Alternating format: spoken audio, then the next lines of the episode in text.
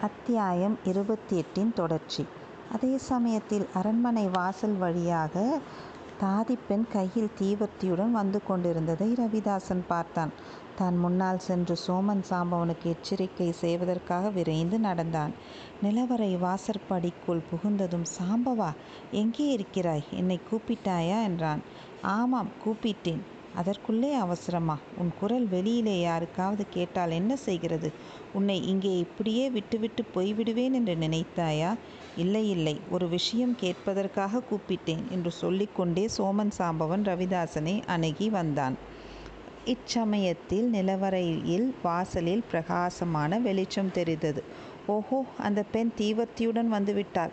உன்னை பார்த்துவிடப் போகிறாள். போ போ தூரமாகச் சென்று தூண்மறைவில் நெல். சீக்கிரம் என்றான் ரவிதாசன். சோமன் சாம்பவன் அவசரமாக பின்வாங்கிச் சென்றான். அடுத்த வினாடி நிலவரையின் வாசலில் தாதிப்பெண் கையில் தீவர்த்தியுடன் வந்து நின்றாள். மந்திரவாதி மந்திரவாதி எங்கே போனாய்? என்றாள். எங்கேயும் போகவில்லை. உனக்காகத்தான் காத்து கொண்டிருந்தேன் என்று கூறிக்கொண்டே ரவிதாசன் அவளை அணுகி தீவர்த்தியை கையில் வாங்கி கொண்டான். பெண்ணே வெளியில் கதவை பூட்டிக்கொள். இன்னும் ஒரு நாழிகைக்கெல்லாம் சாவியுடன் திரும்பி வா. கதவை தட்டிப்பார். நான் குரல் கொடுத்தால் திரும்பிவிடு. திறந்துவிடு. ஒருவரும் இல்லாத சமயமாக பார்த்து திற என்றான் ரவிதாசன். ஆகட்டும் மந்திரவாதி. ஆனாலும் உனக்கு எச்சரிக்கை செய்கிறேன். சின்ன பழுவேட்டரையருக்கு ஏதோ சந்தேகம் ஏற்பட்டிருக்கிறது. நீ அகப்பட்டு கொண்டால் என்னை காட்டி கொடுத்து விடாதே என்று கேட்டுக்கொண்டாள் தாதிப்பெண். பெண்ணே வீணாக கலவரப்படாதே. நான் தான் சொன்னேனே காலாந்த கண்டனுக்கே இறுதி காலம் நெருங்கிவிட்டது. என்னை ஏன் மறுபடி வந்து கதவை திறக்கச் சொல்கிறாய்? நிலவரையிலிருந்து வெளியில் போவதற்குத்தான் வேறு வழி இருக்கிறதே. அந்த வழி இன்றைக்கு உபயோகப்படாது. வெட்டாற்றில் வெள்ளம் கரை புரண்டு ஓடுகிறது. நீ போ சரியாக ஒரு நாழிகைக்கெல்லாம் திரும்பிவிடு. தாதிப்பெண் வெளியில் சென்று கதவை சாத்தினாள். அவள் வெளியில் கதவை பூட்டிய அதே சமயத்தில் ரவிதாசன் உட்புறத்தில் தாளிட்டான். பின்னர் கையில் தீவர்த்தியை தூக்கி பிடித்து கொண்டு சோமன் சாம்பவன் இருக்குமிடம் நோக்கி விரைந்து வந்தான். சாம்பவா என்னை என்னமோ கேட்க வேண்டும் என்று சொன்னாயே இப்போது கேள் என்றான். நீ இதற்கு முன் ஒரு தடவை இங்கு வந்தாயா? என்று சோமன் சாம்பவன் கேட்டான். ஒரு தடவை என்ன? பல தடவை வந்திருக்கிறேன். நாம் சேர்த்து வைத்திருக்கும் பொருளெல்லாம் வேறு எங்கிருந்து வந்ததென்று நினைத்தாய்? என்றான் ரவிதாசன் நான் அதை கேட்கவில்லை. நீ சற்று முன் என்னை இங்கே விட்டு விட்டு வெளியில் போனாய் அல்லவா? மறுபடியும் இப்போது தான் வந்திருக்கிறேனே. நடுவில் ஒரு தடவை வந்தாயா? நடுவிலும் வரவில்லை ஓரத்திலும் வரவில்லை. எதற்காக கேட்கிறாய்? நீ போன சிறிது நேரத்துக்கெல்லாம் வாசற்படியின் வெளிச்சம் சற்றென்று மறைந்தது. நான் தூணில் முட்டி கொண்டேன். ஒருவேளை கதவு தானாக சாத்தி திறந்து கொண்டிருக்கும். ஏதோ ஒரு உருவம் உள்ளே வந்தது போல தெரிந்தது. காலடி சத்தமும் நன்றாக கேட்டது. உன்னுடைய சித்த பிரம்மையா இருக்கும். இந்த நிலவரையே அப்படித்தான். இருட்டிலே நிழல் போல தெரியும். திடீரென்று வெளிச்சம் தோன்றி மறையும். விசித்திரமான ஓசைகளெல்லாம் கேட்கும். இங்கே நுழைந்தவர்கள் சிலர் பயப்பிராந்தியினாலேயே செத்து போயிருக்கிறார்கள். அவர்களுடைய எலும்புக்கூடுகள் அங்கங்கே கிடக்கின்றன. பழுவேட்டரையன் வேண்டுமென்றே அந்த எலும்புக்கூடுகளை எடுக்காமல் விட்டு வைத்திருக்கிறான். ஒருவரும் அறியாமல் இந்த நிலவரைக்குள் நுழைகிறவர்கள் எலும்புக்கூடுகளை பார்த்து பயந்து சாகட்டும் என்று. அப்படி யாருக்கும் தெரியாமல் இந்த நிலவரையில் பிரவேசிக்க முடியுமா என்ன? சாதாரணமாக யாரும் நுழைய முடியாது. என்னை தவிர அப்படி யாரும் நுழைந்திருப்பார்கள் என்று தோன்றவில்லை. நானும் இளைய இளையராணி அல்லது அவளுடைய தோழியின் உதவியினால் தான் இங்கு வந்திருக்கிறேன். பின்னே மனிதர்களின் எலும்புக்கூடுகளை பற்றி சொன்னாயே அதுவா? பழுவேட்டரையன் யாரையாவது பயங்கரமாக தண்டிக்க விரும்பினால் தண்டிக்க விரும்பினால் நிலவரை கதவை லேசாக திறந்து வைத்து விடுவான். பொக்கிஷ நிலவரையை பற்றி கேட்டிருப்பவர்கள் பொருளாசையினால் இதில் நுழைவார்கள். அப்புறம் இதை விட்டு வெளியில் போவதில்லை. உன் ஒருவனை தவிர இங்கு வந்தவன் யாரும் வெளியில் போனதில்லை என்றா சொல்கிறாய்? முன்னையெல்லாம் அப்படித்தான். இப்போது இரண்டு பேரை பற்றி எனக்கு சந்தேகமாயிருக்கிறது. யாரை சொல்கிறாய் என்று எனக்கு தெரியும். வல்லவராயனையும் கந்தன்மாறனையும் சொல்கிறாய். ஆமாம் அவர்களை நாம் இன்னும் உயிரோடு விட்டு விட்டு வைத்திருக்கிறோமே. எத்தனை தடவை உனக்கு சொல்வது? வல்லவராயன் ஒரு முக்கியமான காரியத்துக்காகத்தான் இளையராணி விட்டு வைத்திருக்கிறாள். சுந்தர சோழனுடைய குலம் நசிக்கும் போது வந்தியத்தேவனும் சாவான். அதற்கு காலம் நெருங்கிவிட்டது. வா வா இந்த நிலவரையில் உள்ள சுரங்கப்பாதைகளை எல்லாம் உனக்கு காட்டுகிறேன். ஒரு காரியத்தில் மட்டும் ஜாக்கிரதையாயிரு. இங்கே நவரத்ன குவியல் வைத்திருக்கும் மண்டபம் ஒன்று இருக்கிறது. அதில் நூறு வருஷங்களாக சோழர்கள் சேர்த்து வைத்த நவரத்னங்களை குப்பல் குப்பலாக போட்டு வைத்திருக்கிறார்கள். அந்த நவரத்னங்களின் மோகத்தில் மனதை பறிகொடுத்து விட்டால் நீ வந்த காரியத்தையே மறந்து போனாலும் போய்விடுவாய். ரவிதாசா யாரை பார்த்து இந்த வார்த்தை சொல்கிறாய்? உன்னைப் போல் நானும் வீரபாண்டியனுடைய தலையற்ற உடலின் மீது சத்தியம் செய்து கொடுத்தவன் அல்லவா? யாரில்லை என்றார்கள் அந்த நவரத்ன குவியல்களை பார்த்தபோது என் மனது கூட சிறிது சலித்து போய்விட்டது. அதனாலே தான் எச்சரிக்கை செய்தேன். இருக்கட்டும் வா போகலாம். முதலில் சோழன் அரண்மனைக்கும் போகும் வழ வழியை உனக்கு காட்டுகிறேன். அதை காட்டிவிட்டு நான் போன பிறகு நீயே சாவகாசமாக இந்த நிலவரை முழுவதையும் சுற்றி பார்த்துக்கொள். பின்னொரு காலத்தில் உபயோகமாக இருக்கலாம். ரவிதாசன் தீவர்த்தியை பிடித்துக்கொண்டு மேலே நடந்தான். சோமன் சாம்பவன் பக்கத்திலேயே சென்றான். முன்னொரு சமயம் பெரிய பழுவேட்டரையரும் இளையராணி நந்தினியும் சென்ற அதே பாதையில் அவர்கள் சென்றார்கள். தீவத்தியின் புகை சூழ்ந்த வெளிச்சத்தில் நிலவரையின் தூள்களும் அவற்றின் நிழல்களும் கரிய பெரிய பூதங்களைப் போல் தோன்றின. இருளில் வாழும் வௌவால்கள் பயங்கரமான குட்டிப் பேய்களின் தோற்றம் கொண்டிருந்தன. ஆங்காங்கே பிரம்மாண்டமான சிலந்தி கூடுகளும் அவற்றின் மத்தியில் ராட்சச சிலந்தி பூச்சிகளும் காணப்பட்டன. தரையிலோ விசித்திர வடிவங்கள் கொண்ட ஜீவராசிகள் சில அதிவேகமாகவும் சில மிகவும் மெதுவாகவும் ஊந்து சென்றன. ரவிதாசன் கூறியது போலவே இனம் தெரியாத பலவித சத்தங்கள் கேட்டன. வெளியே இன்னமும் அடித்து கொண்டிருந்த புயலின் சத்தமும் எப்படியோ எங்கிருந்தோ அந்த சுரங்க நிலவரைக்குள் வந்து எதிரொலி செய்தது. சோமன் சாம்பவன் திடீரென்று திடுக்கிட்டு நின்று ரவிதாசா ஏதோ காலடி சத்தம் போல் கேட்கவில்லை? என்று கேட்டான். கேட்காமல் என்ன? நம்முடைய காலடி சத்தம் கேட்கத்தான் கேட்கிறது. வீணாக மிரண்டு விடாதே. இப்போது நான் இருக்கும்போதே இப்படி பயப்பட்டாயானால் இங்கே இரண்டு மூன்று தினங்கள் எப்படி இருப்பாய் என்றான் ரவிதாசன்.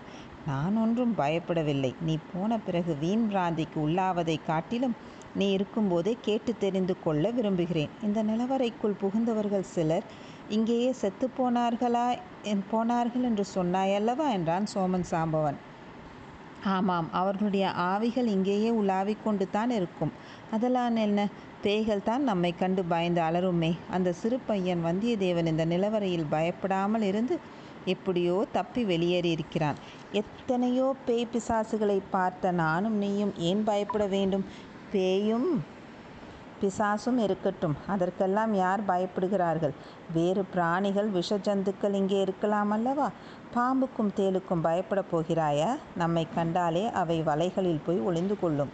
இருந்தாலும் இரண்டு மூன்று மூன்று நாட்கள் இங்கேயே இருக்கிறது என்றால் யோசனையாகத்தான் இருக்கிறது ரவிதாசா. அதற்கு முன்னாலேயே ஒருவேளை சந்தர்ப்பம் கிடைத்தால் வேண்டாம் வேண்டாம் அந்த தவறு மட்டும் செய்துவிடாதே. இன்றைக்கு செவ்வாய்க்கிழமை. புதன் வியாழன் இரண்டு நாளும் நீ காத்திருக்க வேண்டும். சுந்தர சோழன் தனிமையாக இருக்கும் நேரம் எது என்பதை பார்த்துக்கொள். சுந்தர சோழனுடைய பட்ட மகிழ்ச்சி எப்போதும் அவன் அகு அருகிலேயே இருப்பாள்.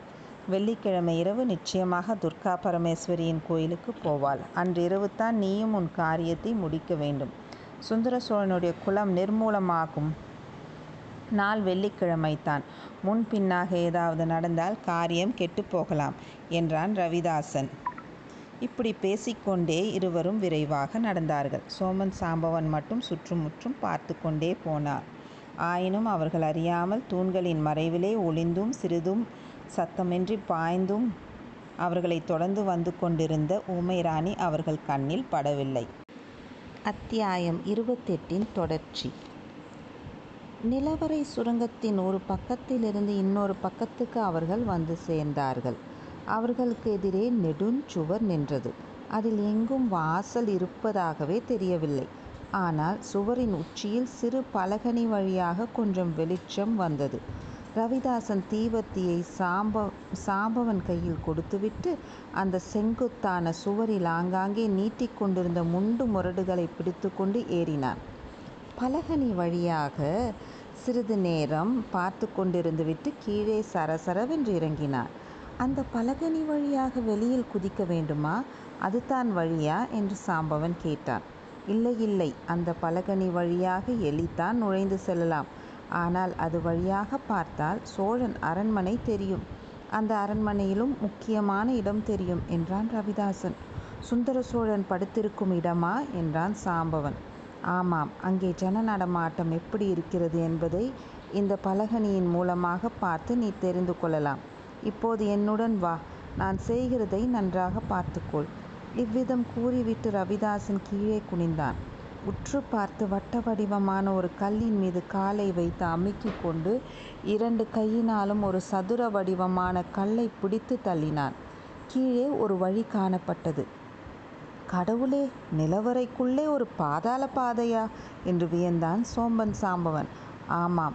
இந்த பாதை இருப்பது பெரிய பழுவேட்டரையரையும் இளையராணியையும் தவிர யாருக்கும் தெரியாது. மூன்றாவதாக எனக்கு தெரியும். இப்போது உனக்கு தெரியும். பாதையை திறப்பது எப்படி என்று தெரிந்து கொண்டாய் அல்லவா?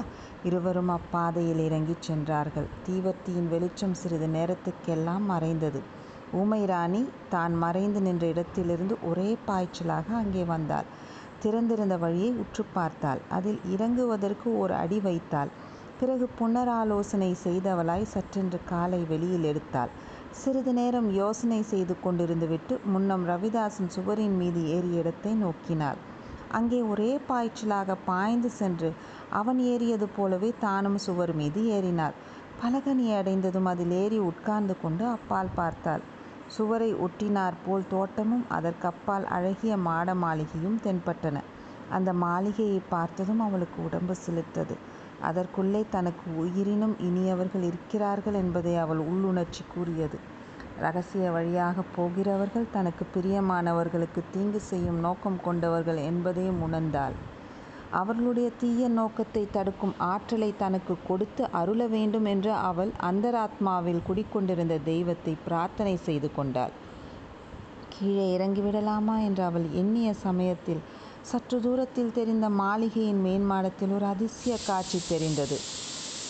சற்று முன் அந்த இருளடர்ந்த நிலவரையிலிருந்து ரவிதாசனும் சோமன் சாம்பவனும். சற்று முன் அந்த இருளடர்ந்த நிலவரையிலிருந்து ரவிதாசனும் சோம்பன் சாம்பவனும் அதில் ஏறி தூண்களின் மறைவில் ஒளிந்து நின்றார்கள்.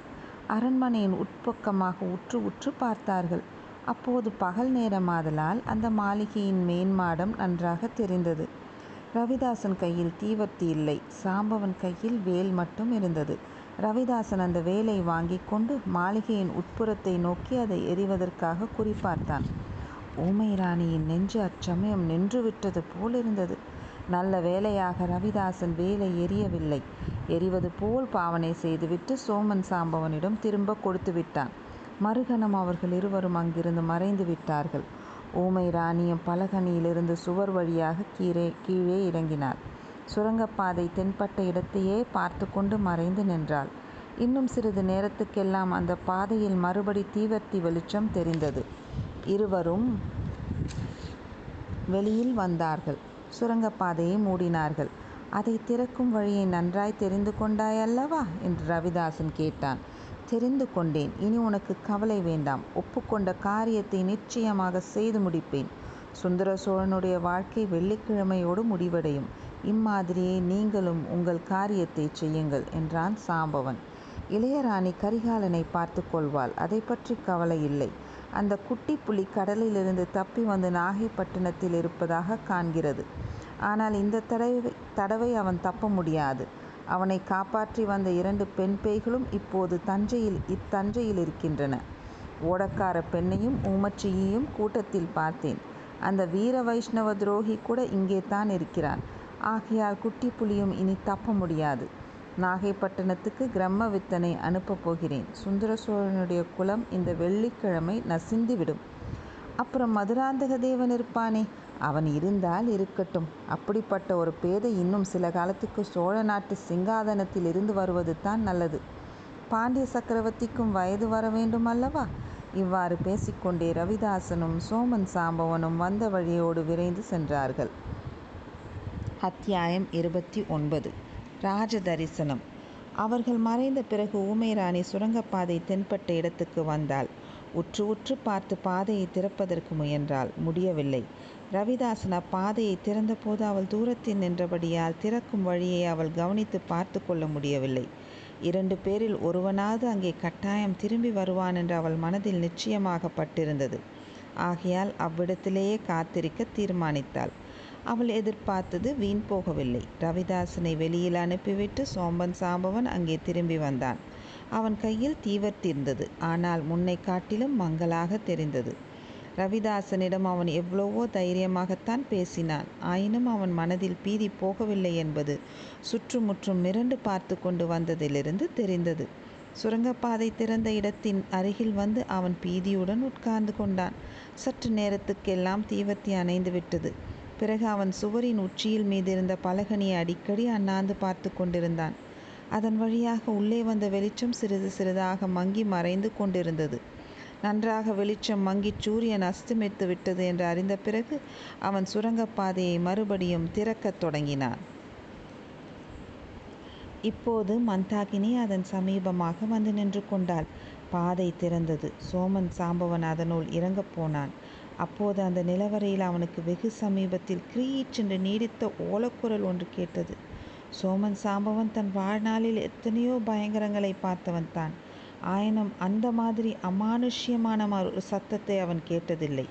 பேய் என்பதாக ஒன்று இருந்து அதற்கு குரலும் இருந்தால் அது இப்படித்தான் இருக்க வேண்டும் என்று தோன்றியது. முதல் தடவை அக்குரல் கேட்டதும் சாம்பவன் தயங்கி நின்றான். அதன் எதிரொலி நிற்கும் வரையில் காத்திருந்தான். இரண்டாம் தடவை அந்த ஓலக்குரலை கேட்டதும் அவன் உடம்பின் ரோமமெல்லாம் குத்திட்டு நிற்கத் தொடங்கின. மூன்றாக மூன்றாம் தடவை இன்னும் சமீபத்தில் கேட்ட பிறகு அவனுடைய உறுதி குலைந்து விட்டது. அந்த இருளடந்த நிலவரையில் வழி கணி கவனியாமல் குருட்டாம்போக்காக ஓடத் தொடங்கினான். அவன் மறைந்ததும் ஊமை ராணி அந்த பாதையில் இறங்கினாள். சில படிகள் இறங்கிய பிறகு சமத்தரையாக இருந்தது. அதில் விடுவிடு என்று நடந்து போனாள். சோமன் சாம்பவன் அவன் இறங்குவதை பார்த்திருந்து திரும்பி வந்தாலும் அவளை பிடித்திருக்க முடியாது. அவ்வளோ விரைவாக நடந்தாள். நரகத்துக்கு போகும் முடிவில்லாத இருண்ட வழியைப் போல் தோன்றியது. ஆயினும் அதற்கும் ஒரு முடிவு இருந்தது. செங்குத்தான சுவரில் முடிந்த இடத்தில் மேலே இடைவெளி சிறிது தெரிந்தது. சில படிகளும் கைக்கு தென்பட்டன. அவற்றின் வழியாக ஏறியபோது தலையில் திடீரென்று முட்டியது. பாதாள பாதையின் படிகளுக்கும் மேலே தலை முட்டிய இடத்துக்கும் நடுவில் சிறிய சிறிய இடைவெளிகள் காணப்பட்டன. அவற்றின் ஒன்றில் நுழைந்து வெளியில் வந்தாள்.